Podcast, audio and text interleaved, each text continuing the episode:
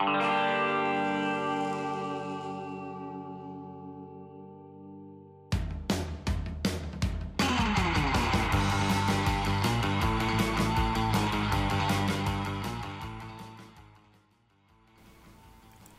sean todos bienvenidos a otro capítulo de Bushido. En esta oportunidad nos encontramos hablando con el sensei Orlando Cordero, maestro de la escuela Hontai Saiga Ryu Nichi Kai Nimpo. Sensei, bienvenido a Bushido. Eh, gracias por invitarme, aquí estamos. Quería saber cómo empezó usted en las artes marciales. Bueno, eh, cómo empecé hace, hace tiempo. En realidad, como todos, eh, me, me, llamaron la atención por la, aquella época, eh, a ver, Kung Fu, el Avispón Verde, Bruce Lee, si bien en la televisión argentina solo se veía Kung Fu y algunos capítulos del Avispón Verde, fue una hora y me sumé a la ola de, de mucha gente y busqué un, alguien que enseñara arte marcial, cualquiera que fuese, y a eso de los, sí, primer grado, de los seis años, justo en una sociedad de fomento, eh, estaban dando clase de un arte marcial, me inscribí a escondida de mis padres que no les gustaba y, eh, y empecé con un arte marcial llamado Tao Pai, eh, la fundadora, una, la primera mujer que abrió un dojo en Argentina, pero yo aprendía con su alumno un cinturón que no era cinturón negro, Rubén Cabezas, que hoy es un gran maestro de esa disciplina, creo que cabeza de la disciplina, pero en aquel momento él ostentaba la faja marrón y bueno, ahí empecé. Y después de eso estuve leyendo en su biografía, en uno de sus libros, que tuvo la amabilidad de, de hacerme llegar, digamos, recorrió varias, varias escuelas antes de llegar a, a, lo que hoy hace, a lo que hoy se dedica, que es el ninjitsu, ¿cierto? Sí, sí, recorrí varias escuelas eh, por curiosidad, también por, por, una cuestión que antiguamente era difícil mantener una actividad en algún lado, los maestros se, se mudan. Bueno, de, después de eso empecé, no me acuerdo el orden, pero sí el orden en que seguí la escuela, empecé con taekwondo. Eh, la, la, estoy hablando que pasé por otras cosas, pero es periódico, no me gustó. Entonces, eh, Después eh, seguí con taekwondo, que bueno, ahí llegué a primer dan. En realidad llegué a tercero, uh -huh. pero me acuerdo que llegué a primer dan primeramente. Y eh, de ahí me moví, paralelo al taekwondo, me, me, moví a hacer karate, porque me quedaba cerca del trabajo, no es por algo especial. Y me gustó, me gustó la disciplina japonesa. Me, me, no es que el taekwondo no lo tenga, pero es más deportivo. La cultura, ahí ya conté una vuelta, aparecí por el aire de, de, Aikido, el Sensei Kurata, y bueno, y pues tiempo después también en esa zona aprendí algo de Kung Fu. Eh, cuando yo hablo aprendí es que llegué por lo menos a cinturón negro, ¿sí? Eh, eh, y eh, hice algo de Aikishi-Jitsu con el maestro, gran maestro Alejandro Puente. Eh, y bueno, después formalmente hice, bueno, eso es un jiu-jitsu, la gente no sabe que el aikishi-jitsu es un jiu-jitsu, entonces cuando dice, ¿usted es profesor de jiu-jitsu? Sí, eh, pero eh, revalidaron mi, en esa disciplina en, en Brasil, no Brazilian jiu-jitsu, sino sí. jiu-jitsu eh, tradicional. Y, bueno, en ese proyecto todo el tiempo estuve buscando los ninjas, estuve buscando los ninjas durante, no sé, 7, 8, 10 años, uno dice 10 años para redondear, ¿no? Pero uno pierde la cuenta hasta que, en, y pasando de profesor en profesor, hasta que encontré al maestro Nishi en una oportunidad. Y ahí ya me quedé en el ninjitsu como el arte que busqué toda mi vida. Ahora, cuando hacía, digamos, cuando estaba en las otras disciplinas, ya tenía conocimiento del ninjitsu, lo que no tenía era un maestro de quien aprender. Claro, eh, yo tomo contacto, en realidad eh, es curioso, yo tomo, ay, me voy a, me, ya me voy a acordar eh, del profesor, profesor de karate, eh, ah, bueno, no importa, que escribía, escribía en, en, en judo karate, ¿sí? ¿Qué estilo, qué estilo era? El profesor de karate que yo leía, sí, es un, ah, ya me voy a acordar, es un historiador de karate, ya es harto conocido, okay. pero, ¿sí? Entonces escribe una nota hablando de las disciplinas ocultas, ¿no? De las disciplinas eh, en aquel momento no se conocía y habla del ninjitsu. Cuando pregunto qué es el ninjitsu, es de los ninjas Y cuando entro a investigar me encuentro con eh, la película, ¿se acuerda? La serie Lee Van Cliff, el ninja, maestro ninja, pero llega tiempo después, ¿sí? La, la, serie. ¿En, qué año, ¿En qué año más o menos estamos hablando, Sensei? Para ubicarlo. Más o menos 88, 86, 80, en esa, antes de los, los 90, 86, 88. Ya. Ahí conozco a un profesor de, que se había abierto de la Bushinkan en ese momento, eh, Emilio Izquierdo, un profesor muy, muy duro, con su propia, su propia visión del ninjitsu más militarista, ¿se entiende, no? En aquel tiempo era, era, muy, era muy cerrado, el ninjitsu se enseñaba en, cerrado, en secreto, y mucho más era más movido por, eh, por la mística, ambientes militares, igual que el jiu-jitsu y otras artes no, no, no eran muy, el kempo, ¿sí? El tiempo estuvo prohibido aquí en Chile. Bueno, había artes que, que como digamos, la gente no le gustaba el proceso que estén en, la gente. Entonces se movía. Y este hombre eh, me dio las primeras bases, pero al rato me di cuenta que no, no, no terminaba de cumplir, que era una visión de lo que él había aprendido y su propia visión. Y yo quería aprender el ninjutsu que, que yo sabía que existía, pero me costó mucho encontrarlo. ¿Y cómo, ¿Y cómo es ese primer acercamiento con el sensei Nishi? El primer acercamiento, nosotros, en realidad, a mí siempre me gustó escribir en foros, escribir, ¿eh? siempre fue de escribir, de comunicarme a través de la escritura. Y eh, con ciertos practicantes que le gustaba, digamos, la onda ninjitsu, pero hicimos una página, me recuerdo, una página eh, que llamó la atención del sensei. El sensei eh, se comunica con el Sensei Puente y le pregunta, ellos se, conocían, digamos, se conocían en el ambiente, porque yo le había nombrado al Sensei Puente, le preguntó quién era yo. Sensei Puente le dice, no, mira, es un, alumno que viene a practicar, porque él tiene su propio, su propio senpai. Y me dice, le me gustaría conocerlo. El Sensei Nietzsche tuvo problemas, pues se fue del país un par de años y sus alumnos, digamos, no le conservaron la escuela no quiero hablar mal de nadie, pero no le... Entonces volvió muy, volvió muy dolido, ¿no? No voy a hablar de cosas, pero volvió muy dolido como, a ver, se entiende, él se iba por cuatro o cinco meses y se fue por cuatro años. Los alumnos pensaron que él no volvía más y empezaron a hacer escuelas libres, ir a torneos y hacer cosas que al maestro no le gustó cuando volvió. Se asociaron a otra asociación. Uno puede criticar eso o no de los de chicos de hoy. Antiguamente yo me enojaba, pero hoy entiendo que eran chicos de veintitantos años, sin maestro, a la, a la Bartol, claro. bueno, hicieron lo que pudieron hacer, pero al maestro no le gustó. Entonces su, su, amigo, ¿sí? le dice un profesor de Chaido Kwan, eh, siempre me olvido el nombre, eh, le dice, eh, literal, porque el maestro, después lo conocimos, charlamos durante años, y le dijo, Dios está en todos lados, pero atiende en Buenos Aires. Entonces le dieron varios nombres para, para poder buscar un representante entre que estaba el mío, ¿sí? Entonces me acuerdo que la primera reunión con Seis Niche fue eh, Sergio Sibes de Nindó, eh, fue gente del Sensei Izquierdo, fue un profesor de Tansudo, no recuerdo su nombre, ¿sí?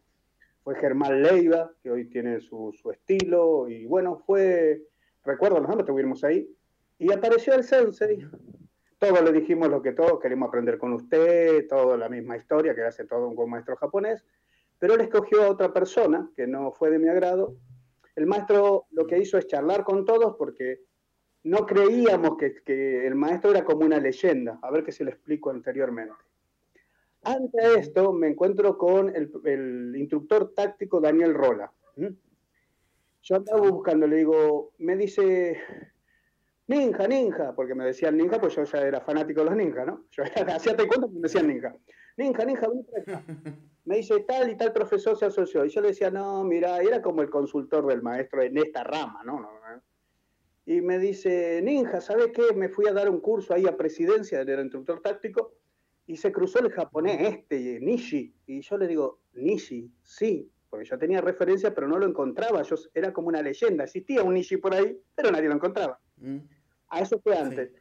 Y me dice, ¿lo conoce? Sí, lo conozco. ¿Y cómo es? ¿Dónde? No sé, me dice. Eh, lo que pasa es que si eran con competencia, si uno no agarraba el curso, lo agarraba el otro, ¿se entiende? Nishi era instructor en mm. Entonces no se hablaban por una cuestión de, competencia laboral. Me dice, pero digo, ¿existe? Mm. Sí, existe. ¿Y cómo es así? Japonés me dice. Le digo, ¿qué sabe? No sé, dice, dice, lo único que sé es que me saca el laburo, no sacamos el laburo, la competencia, era uno del otro. Entonces no se hablaban para no pisarse el, negocio, así nomás se lo digo. Y ahí tomé cuenta que existía. Fue cuando lo agrego a la página, ya tenía una página con todos los nombres que conocía de los maestros a nivel mundial y pongo Isao Nisha, pues estaba confirmado ya por el gran maestro Roland. Y es ahí donde llama me dice, ¿quién te autorizó? Me llama la secretaria María y me dice, ¿quién autorizó a poner el nombre ahí del maestro que le gusta estar en el anonimato? Y yo no le creí. Le digo, mire, eh, yo no sé quién es usted, puede llamar cualquiera y decirme así que no sé. Muy mal educado yo. Me dice, no, soy la secretaria me llama, después del tiempo, me llama el Sensenilla y dice, yo voy para allá. Así, no, yo voy. Y ahí llamo, porque medio me asusté llamo a los muchachos, le digo, ¿sabes qué dice que va a venir Japón? Y todo, bueno, todo buscando un maestro japonés, el sueño ideal, y aparecimos y esa fue la primera reunión en, ahí frente a la, creo que se llama Kansas, o, o bueno, tiene el nombre de una cosa, frente a la Plaza Flores. Estaba Full Train, que el maestro venía a comprar a Full Train y a Oriente, que están ahí las tiendas, y venía a comprar y a comprar cosas para, para su actividad de digitopuntura, acupuntura y esas cosas. Y de paso, eh, nos, vio. Se junta, que no voy a dar el nombre, se junta con otro profesor, le digo, maestro, lo, lo, lo va a traicionar, no, no, no, no es una persona que le gusta el comercio. Y me dijo, no, bueno, entonces quedé maestro, me gustaría eh, aprender con usted, la clásica. Bueno, me dijo, dijo bueno a todos, pero él nos atendió primero a todos juntos, que respondió pregunta general, y después en una mesa aparte nos entrevistó a uno por uno. La cosa que terminó con este, con este muchacho y a los 15 días me llama y me dice, tenías razón, eh, Orlando, no te escuché. Y bueno, eh, y después la historia es larga, pero esa fue, digamos, el primer encuentro gracias a la recomendación del Sensei Puente, y, pero no fui el primero, el primero que eligió el maestro, no, para nada.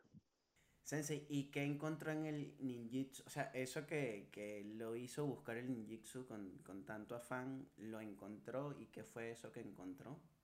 Eh, primero, yo esperaba eh, Naruto, esperaba caminar sobre las aguas sin hacer ruido, son bombas de humo. Claro.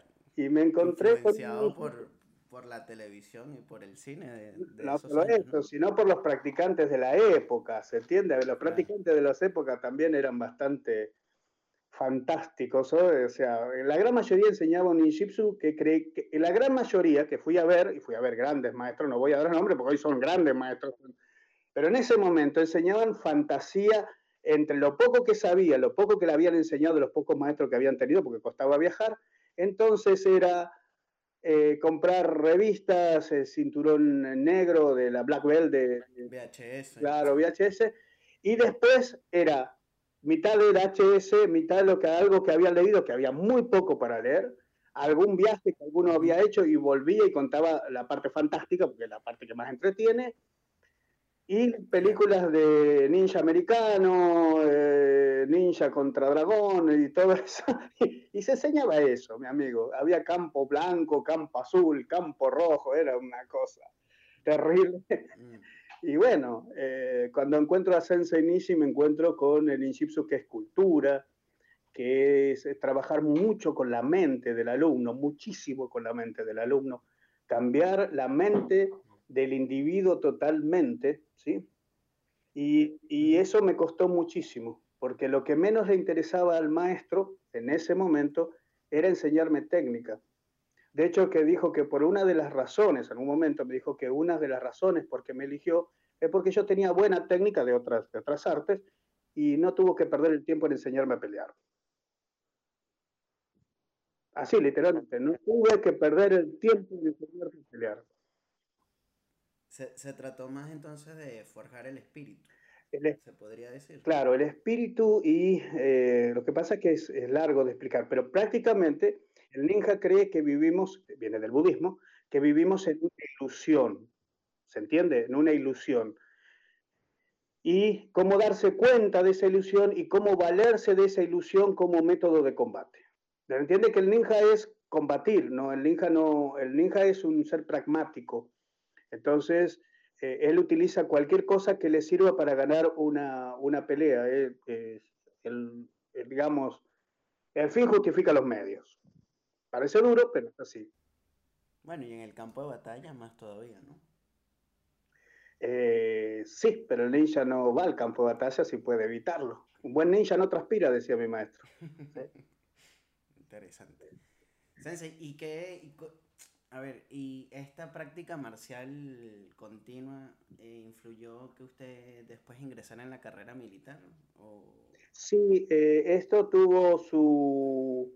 También con el, Yo ya conocía al maestro Rola por, por, por cursos, por eso y una vuelta, cosa rara, una vuelta, eh, la época de, de, la Rúa, que hubo un desastre económico, que la gente estaba sin dinero, bueno, yo fui una víctima más, como y miles de argentinos, o millones de argentinos, y eh, esto sí, voy a demorar un poquito, o lo voy a hacer rápido. Entonces, no tenía para comprar pan, o sea, no, no había dinero para comprar pan, yo tenía una hija pequeña, y entonces para comprar pan mucho más barato me tenía que caminar como 30 cuadras, ¿sí?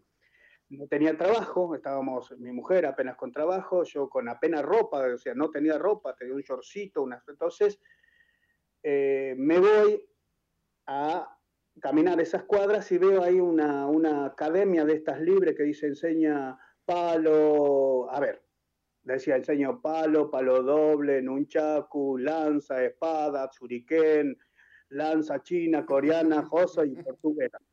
Veo todo el dojo con eso. Digo, este hombre debe saber muchísimo. Entiende que en ese momento aún yo tenía que si alguien ponía una academia de artes marciales era porque sabía artes marciales, ¿entiende? Entonces entro adentro y eh, le, Bueno, para hacerla corta, a, los, a, la media hora estaba dando clase yo, pero entro y le pregunto, y me no voy a ver el nombre tampoco, y le pregunto, disculpe, ¿qué, dónde aprendió esto? Entonces me dice, a ver, y yo le voy a mostrar las armas, ¿no? Y me dice, yo ya habiendo aprendido con Sensenichi, y me dice, pero maestro, ¿qué haces? Bueno, y llamó al director de la escuela, un, quilombo, pero no me importa. Y me dice, ¿cómo un maestro como usted va a estar tan desperdiciado? Usted puede ganar mucho dinero si nosotros le vendemos seminario, esto. Y yo digo, no, pero es otra cosa. Pero la cosa que me dice, ¿qué es? Bueno, vamos a dar un seminario. A ver, voy a hacerlo así con toda la letra. Había hambre, tenía hambre. Dije, bueno, es una manera de ingresar dinero a mi casa. Y le digo, bueno, claro. le digo, un seminario de cuchillo, defensa personal, cuchillo, viene mucha gente cuando enseña eso. Era mi primer, nunca había dado un seminario. Entonces, este maestro, que, es, que era experto en publicidad, empieza, y yo pensé que iba a ser algo local. No, lo publicita va a comprar a una, en la proveeduría Oriente, que es la proveeduría donde compran casi, no sé, muchísimo, no voy a decir todo, pero la gran mayoría de los artistas marciales compra ahí. Y va allá y dice, no, y le, dice, ¿puedo dejar estos panfletos acá al, lado del, del, curso de cuchillo? Y al lado estaba el maestro Rola con dos integrantes del grupo Halcón. ¿eh? Y le dice, ¿qué hace? ¿Usted da? No, dice, lo da muchacho, esto. Entonces, ¿qué había hecho esto? Cuchillo militar. A ver, que me pregunta, ¿usted qué sabe hacer? Y le digo, cuchillo eh, no letal, cuchillo militar, cuchillo envenenado. Yo le di la lista a él para saber, para que sepa, no para que lo ponga ahí. Claro, lo vio así, dice, ¿usted esto van a dar? Sí. Ah, venga, se le dice, va a aprender muchísimo. No lo conocía el maestro. Viene y me dice, ¿saben qué van a venir? Va a venir uno de Hapkido. ¿Quién? Me dice, el maestro Rola con gente de ahí. Y yo dije, ¿a quién invitaste? Y ahí me contó cómo fue. Entonces estaba muy nervioso. La cosa es que vino, y ahí ahora le, hago, me vio trabajar. Me acuerdo que estaba con mi, con mi o como miuque, y le digo, ¿vamos para atrás o metemos toda la carne al asador? Bueno, decidimos meter toda la carne al asador y que sea lo que Dios quiera. Entonces me agarra el maestro y me dice, hola, ¿qué haces? ¿Cómo andas? ¿Cómo estás haciendo esto? ¿Por qué no me, dice, no dijiste que sabes hacer esto? Y le digo, le expliqué. Me dice, pero no podés estar acá. El maestro Rola era instructor de la fuerza en ese momento. Mm. Y me dice, pero qué, flaquita, así me dice, pero flaquita, ¿vos qué sabes? Y nos sentamos al costado en, esos bancos largos de gimnasio, esos bancos de madera largos que uno compra en pecho o lo hace en su casa. Y me dice, y él al lado se sienta y dice, bueno, contame. Le digo, no me va a creer, le digo, porque yo aprendí así, con un maestro acá. Me dice, sí, te creo, pues yo aprendí igual, pero quiero saber qué sabes hacer, porque eso que mostraste ahí nos enseñan, colega. Y entonces le entré a contar y me dice, me cree, le dice, me dice, mira, eh, si, si me estás mintiendo me voy a dar cuenta, así que entonces en un momento me dice, ¿todo eso sabes? Sí, acá no podemos seguir hablando, venite a casa. Fui a casa, le mostré todo lo que sé, él también, la verdad fue un gran maestro. Y en un momento me dice, ¿te gustaría enseñarme a mis muchachos? Y yo pensé que era la gente, que era la gente de Captido. Y no, me llevó con el grupo especial. Y bueno, el resto es historia, una cosa llevó a la otra, pero ese fue mi primer, mi primer contacto gracias al maestro Rola. ¿sí? que me apadrinó. siempre fue muy bueno conmigo, siempre fue muy... Eh, o sea, fue el che pibe o el, no sé, no sé, me agarró cariño, no tengo idea. Pero... Bueno, sí, también vio su, vio su maestría y, seguramente eh, le gustó mucho lo que hizo, pues, ¿no? Eh, sí, aparte el maestro Rola tuvo sus maestros coreanos que creo que soy una de las pocas personas que vio su entrenamiento porque él me dijo, mira, te lo muestro porque pasamos lo mismo. Y me mostró VHS de él entrenando eh, cosas, sí, puedo decirla.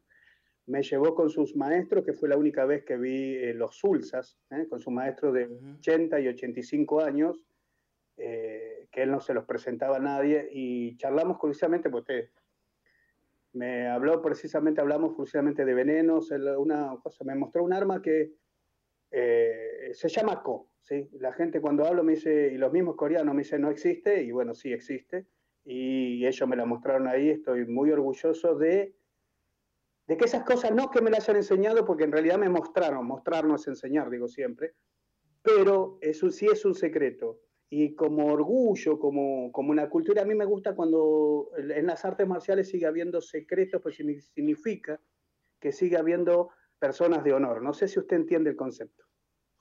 Sí. No es porque esté oculta, por más que sea algo que no sea obsoleto, eh, para mí significa que alguien se lo confió a alguien, ese a alguien, y la cadena no se rompió y todavía está ahí para las personas correctas. Y eso me encanta, en cualquier arte marcial. Le recordamos que estamos conversando con el sensei Orlando Cordero, él es sensei de ninjutsu. ¿Cuánto tiempo más duró el entrenamiento con el sensei Nishi? Y entiendo que... ¿cómo el, el, entrenamiento total con el maestro duró unos 15, 16 años, ¿sí? Pero yo no empecé, empezar a realmente a, a entrenar con el maestro. A ver, es difícil. Eh, todo maestro tiene un, periodo de prueba, aunque uno no lo sepa, ¿sí? Así que él empezó a enseñar más o menos a los dos años, después de conocerme. Antes para mí no fue enseñanza, simplemente fue puesta a prueba nomás. Pero no es que me maltrató ni nada, simplemente me observaba, eh, nada más. Y, mm. Sí, entonces, si digo oficialmente, habré entrenado con él unos 15 años, pero realmente entrenar debe haber sido unos 12, 11. ¿Se entiende, no? Lo que quiero decir, ¿no? Entonces, lo anterior yo no lo considero enseñanza, lo considero enseñanza marcial, pero no lo enseñé, no considero enseñanza de ninjutsu para nada. Sensei, ¿cómo fue esa separación? Porque entiendo que el Sensei Nishi murió a muy temprana edad y bastante de una manera. Bueno, es algo raro. La separación, por lógica, la separación la sufrí más. Eh, a ver, la sufrí más por no quedarme. No, eh, mucha gente lo va a entender, pero yo me quedé eh, sin la figura paterna que siempre tenemos los artistas marciales hacia un maestro tan grande. Sí. es lógico, buscamos ahí una figura paterna. Entonces, esa sí la sufrí. Pero lo que más sufrí es a ver, eh, las bajezas de los alumnos amigos una vez muerto el sensei, lo sufrí porque él se merecía algo más que lo que pasó. Entonces, dice, ay, sufriste porque, no, en eso, sufriste por quedarte sin un maestro, por supuesto. Pero mi maestro me enseñó según palabras de él, me enseñó todo lo que sabía porque él consideraba que un maestro debe enseñar todo lo que sabía si no estafa al alumno. Y si el alumno no aprende es porque, ya lo he dicho, hecho mil veces, eh, considera que o el alumno tiene deficiencia mental, no le tiene cognitiva, o el maestro es ineficiente para enseñar, pero hay un problema. Pero si el maestro enseña bien y el alumno aprende bien, el proceso dura poco. Digamos, no puede durar tres o cuatro o cinco décadas. Estoy en lo técnico, ¿se entiende? En lo espiritual uno siempre aprende de que alguien que es mayor y pasó el camino antes, pasó el do antes. Eso, eso no se discute. Yo hablo en la técnica. Y, con respecto a la técnica, eh, ¿cómo usted vislumbra las artes marciales hoy en día, la preservación de la técnica? Bueno, a mí me encantan las artes tradicionales porque preservan la técnica. La técnica es, a ver, a ver, eh, vamos a hacerlo simple para que se entienda para cualquier hijo de vecino y cualquier eh, maestro antiguo o cualquier maestro hoy que hace un arte marcial moderna o quiere romper el paradigma o lo que fuese, ¿sí? Eh, la técnica es a lo que el escritor o al poeta el diccionario. Vos no podés hacer poesía si no sabes escribir correctamente, ni podés escribir una buena obra si no escribís. Entonces, la técnica es lo que es la gramática y la palabra en el arte de la escritura. Entonces, tenés que aprender bien la técnica y para eso se debe conservar la técnica tal cual está. Después vos podés crear lo que quieras, pero primero debes aprender bien la técnica. Me a estos alumnos, esos alumnos que solo guardan, eh, digamos, eh, la técnica, también le tenía contra gente que solo guarda la técnica, se hace hipertradicionalista, cae en el tradicionalismo puro. Entonces le decía, sí sabe todo, pero él los llamaba alumnos diccionarios, por saber solo la técnica. Y le decía, ¿por qué maestro diccionario? dice, tienen todas las palabras, pero no saben hacer poesía. Eh, y entonces ese para mí la técnica es la base para poder fluir, ¿sí? Después te rompe las reglas, pero antes debe conocerlas. Ahora, la gran mayoría rompe lo que no conoce y entonces eh, para mí ahí desvirtúa todo. Sensei, eh, ¿cómo se reconoce un, gran maestro? Porque, es simple, eso es simple de responder. ¿sí? Un gran maestro se reconoce, no mire nunca al maestro su técnica, su potencia, ni su sabiduría, ni su facultad de recordar, ni, su, ni siquiera su maestría. No, su maestría en hacer, ¿sí? Eh, eh, mire su alumno. Un buen maestro tiene buenos alumnos, buenas personas. Si él no transmite eso a los alumnos, no es un gran maestro, es un adiestrador de gente. Y adiestrarse adiestra un perro, ¿sí? Y sale buen perro adiestrado, ¿sí? Es entrenar se entrena un perro también, sale bien entrenadito el perro. Pero los maestros enseñan y ese es un proceso tedioso, complicado, largo, minucioso y requiere mucho de usted o sea, del, del maestro, también del alumno, pero usted me está preguntando del maestro. Entonces mira al alumno. ¿Qué quiere el alumno? Que sea buena persona, si lo logró a través, o el maestro lo va logrando a través de las artes marciales, es un buen maestro. Porque el maestro es saber enseñar, no es saber hacer. Sensei, le quería preguntar por, su, por sus dos libros. O no sé si son, tres. Hasta ahora son tres y dos en proceso. Dos más en proceso. Recientemente eh, editó un libro que habla específicamente de venenos y cada vez que yo lo escucho hablar siempre, hoy, hoy por ejemplo habló interesante acerca de la muerte, el deceso. Ah, sí y cómo posiblemente fue envenenado.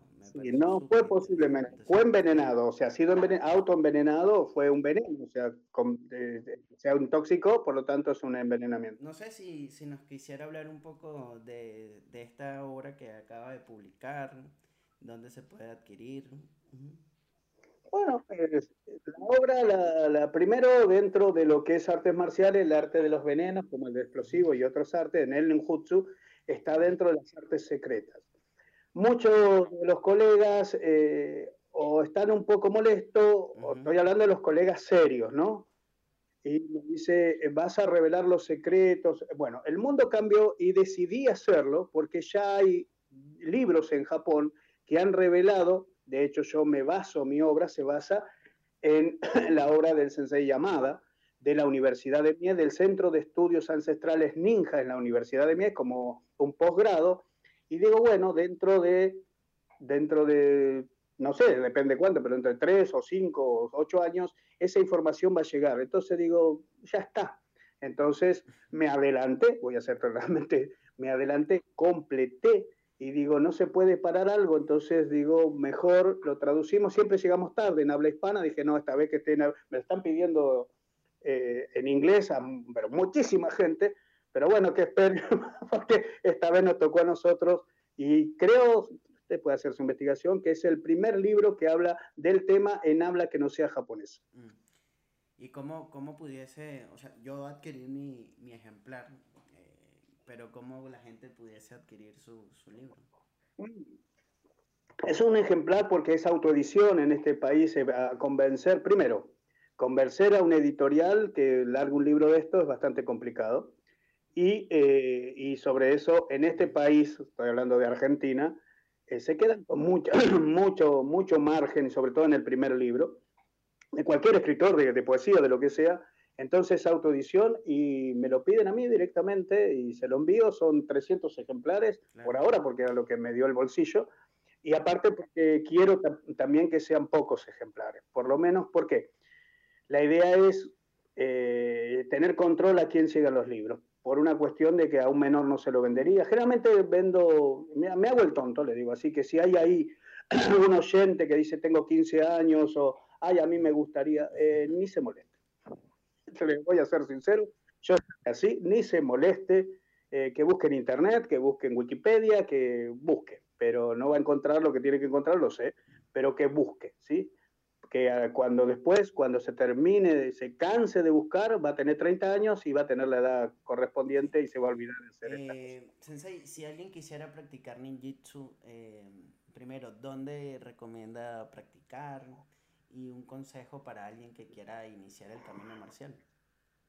Bien. Primero, eh, como adepto al ninjutsu, prefiero que hagan ninjutsu antes que hagan aikido, karate, uno tiene su kiosquito, ¿no? No importa el estilo. No importa el estilo. Y entre que hagan fútbol, rugby, baloncesto y hagan arte marciales, hagan lo que quiera de arte marcial. El que les guste y... Eso, eh, eso ya somos artistas marciales. Ahora, en cuanto al ninjutsu, eh, si es cultural, a veces sí, si es cultural, cualquier escuela le es válida. Si es defensa personal, vayan y vean que el profesor sea bueno en defensa personal. ¿sí? Si es un grupo de amistad, cualquiera le va a ir bien. ¿Se entiende? Se crea un vínculo. Ahora, el problema es cuando usted está buscando un jutsu. ¿Se entiende? La gente se ofende, dice, yo entonces yo no estoy practicando en un jutsu. Eh, yo le explico, eh, eh, mucha gente cree que está practicando un arte porque desfila lindo. Es como decía, yo desfilo en, eh, a ver, eh, como soldado y creo que el, el que desfila es un, es un comando. No, es el que desfila. Todos somos guerreros, pero algunos son soldados y otros son boina verdes. Entonces hay que ganarse ese derecho en cualquier escuela. Entonces, para eso sí es mucho en un arte tan, tan cerrada y aparte tan llena de, sinvergüenzas, es difícil, es difícil, ¿sí? Pero las hay, ¿sí? Eh, en, América voy a nombrar las escuelas dignas, digamos, para mí debe haber otras, ¿sí? Algunas cerradas y otras no tanto, ¿sí? Entonces tenemos la Sensei eh, Shimone en, en Brasil, la única mujer que entrena mujeres y que fue la que me enseñó el entrenamiento de mujeres, así que le agradezco por pedido de mi maestro, que mi maestro me dijo, si me pasa algo, ¿querés completar? Completa tu entrenamiento con esta mujer. Así que fui allá. Del clan Shokumo Ryu. En Argentina, cualquier buen instructor, que no son todos, de Bushinkan, que enseñe solamente Togakure. Usted simplemente vaya y diga Togakure. Si le dice, no, enseñamos nueva escuela, eh, piénselo, ¿sí? Entonces, no, yo me siento en esta línea porque enseñan nueve escuelas y te la enseñan mezclada mucho. Entonces, para aprender una ensalada rusa, no, vos querés, vos querés solo una fruta, entonces vas a eso. Cosa que uno no sabe cuando va. Las escuelas libres, para distinguir una buena escuela, si va a torneos, no somos torneístas porque no somos un arte marcial, mm, toda la historia no fue torneísta, así que No, a ver, si no hay torneo, no hay torneo, pero hay dos o tres que quieren incursionar. Eh, y después, eh, y si no de última, como decía mi maestro, que empiece en cualquier, cualquier escuela que a la larga se va a dar cuenta y va a buscar solito. O sea, que cumpla su sueño, lo único que no se case con lo que ve a primera vista, que como que deslumbra, ¿sí? Busque el Satori, la iluminación, y en algún momento lo va a encontrar si lo está buscando. Siempre ponga en duda lo que está enseñando. Entonces, hay un proceso también de estudio en las artes marciales, que se lo he escuchado mucho decir, decirlo en, en, los discursos que, que da frecuentemente, Sensei. Ah, no, no, no. El proceso es siempre el mismo. Uno entra generalmente por fantasía, por miedo, por seguridad. Luego las artes marciales primariamente te dan un estado físico, luego una falsa sensación de seguridad, todas las artes marciales los hacen, una falsa sensación de seguridad. Después vienes que, que crees que ya sabes, realmente cuando llegas a cinturón negro, ¿sí? todos creen que saben. Y ahí realmente empieza el dan, que el dan es el eso, es, el dan es el grado, o sea, es, recién empezaste. La gente no entiende ni no terminan de entender. Eso fue por Shigoro Kano, que cometió la estupidez de dar QS. Pero bueno, eh, grande el maestro Kano, todo lo que quiera, pero en esa le erró feo, ¿sí? Y rompió ese concepto. Y el concepto de Dan es un concepto para saber más o menos cuando uno se presenta con otro maestro de otra escuela, no de la propia escuela, para que el maestro sepa más o menos por dónde va el grado de invisibilidad del, del, tercer o cuarto dan. entonces uno dice, ah, bueno, tenés este grado mental, no este grado técnico. ¿Sí? Es como subir una escalera, vas por el tercer o cuarto escalón. No es, no es como se ve. Sabes ¿sabes? Cuarto escalón. No, al revés, está muy lejos de la cima. Sí. Sensei, eh, ¿uno alguna vez se llega a sentir que domina bien una técnica en específico? O sea, se lo pregunto a usted que tiene tantos años entrenando, entrenando grupos comando. Ah, hay cosas que son fantásticas.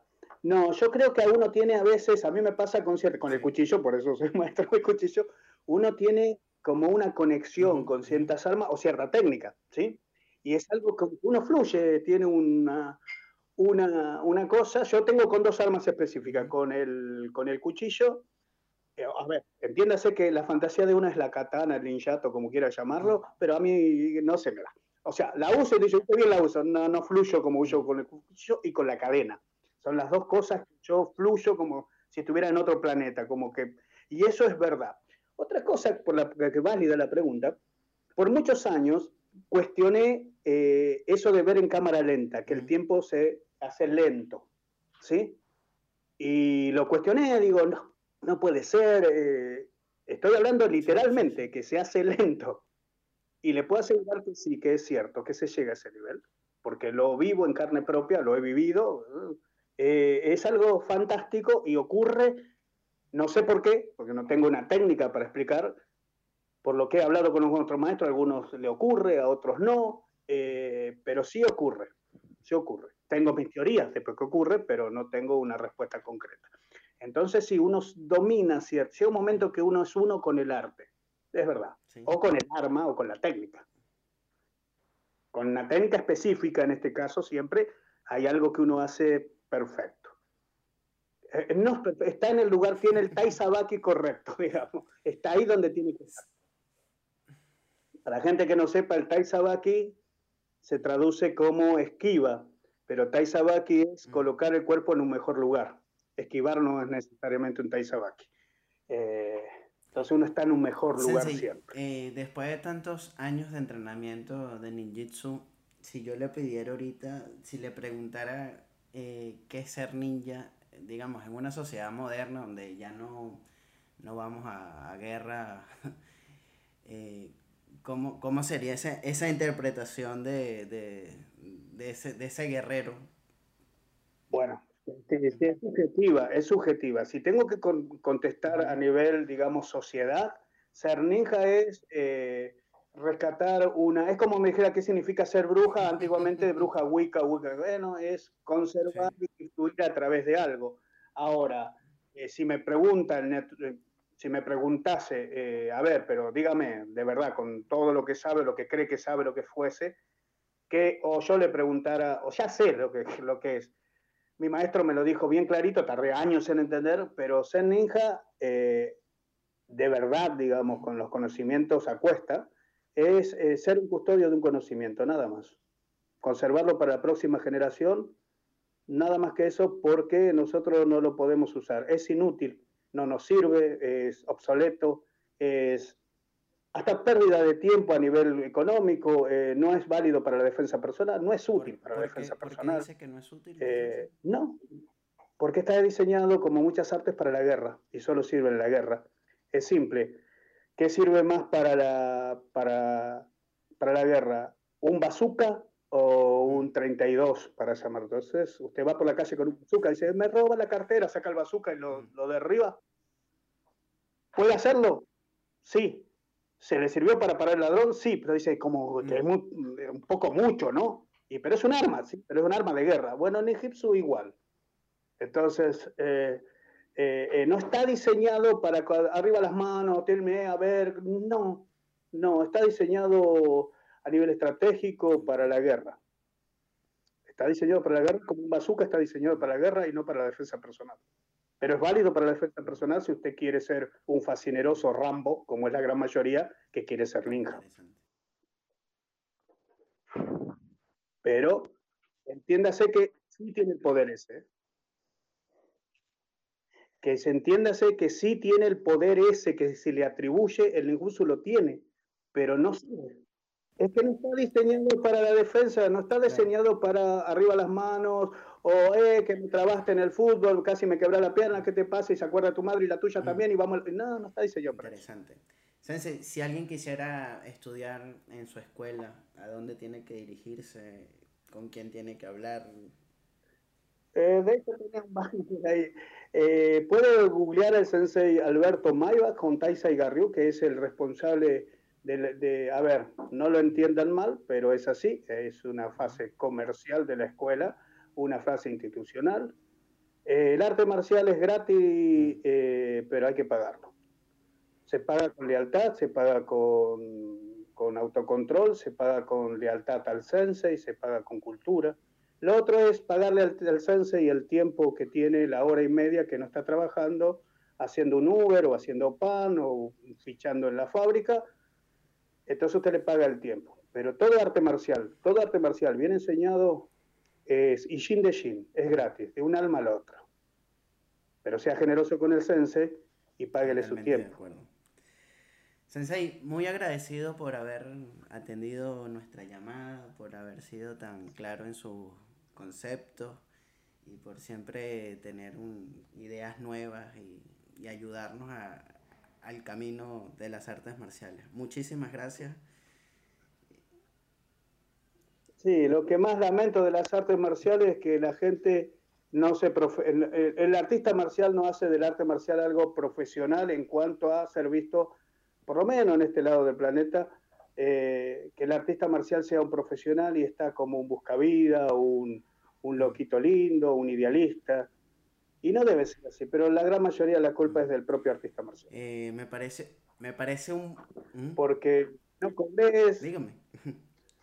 No, no, le iba a decir que me parece un excelente tema para una próxima oportunidad. Sí, por eso le digo, a los artistas marciales basta con eso de eh, parecer mendigos del budo, ¿sí? Son, dedicaron su vida a esa y, y no digo ser arrogantes, pero un, médico está orgulloso de haber dedicado su vida a la, a la, a la medicina, un ingeniero a la, ingeniería, y se presenta como tal no pidiendo disculpas ni haciéndose eh, la falsa humildad, y cuando tiene que pasar sus honorarios o hacer valer su título no tiene ningún problema porque le costó. El artista marcial parece que si hiciese eso es mal visto por sus pares, por el alumno y por por la mística y eso debe cambiar para mí. Pero sí, para otro día lo charlamos. Eh, bueno, ¿alguna otra pregunta o si aquí se acaba si me tomo mi tecito que? Sensei, eh, muchísimas gracias por, por, habernos atendido nuevamente y será para una nueva oportunidad. Muchísimas gracias. No, gracias a usted y tenga éxito con este proyecto, ¿sí? Que nos hace bien a todos. Gracias. Hasta luego, Sensei. Esto ha sido todo por hoy. Gracias por escuchar el segundo episodio de Bushido Podcast. Déjanos saber en los comentarios a quién más quieres escuchar.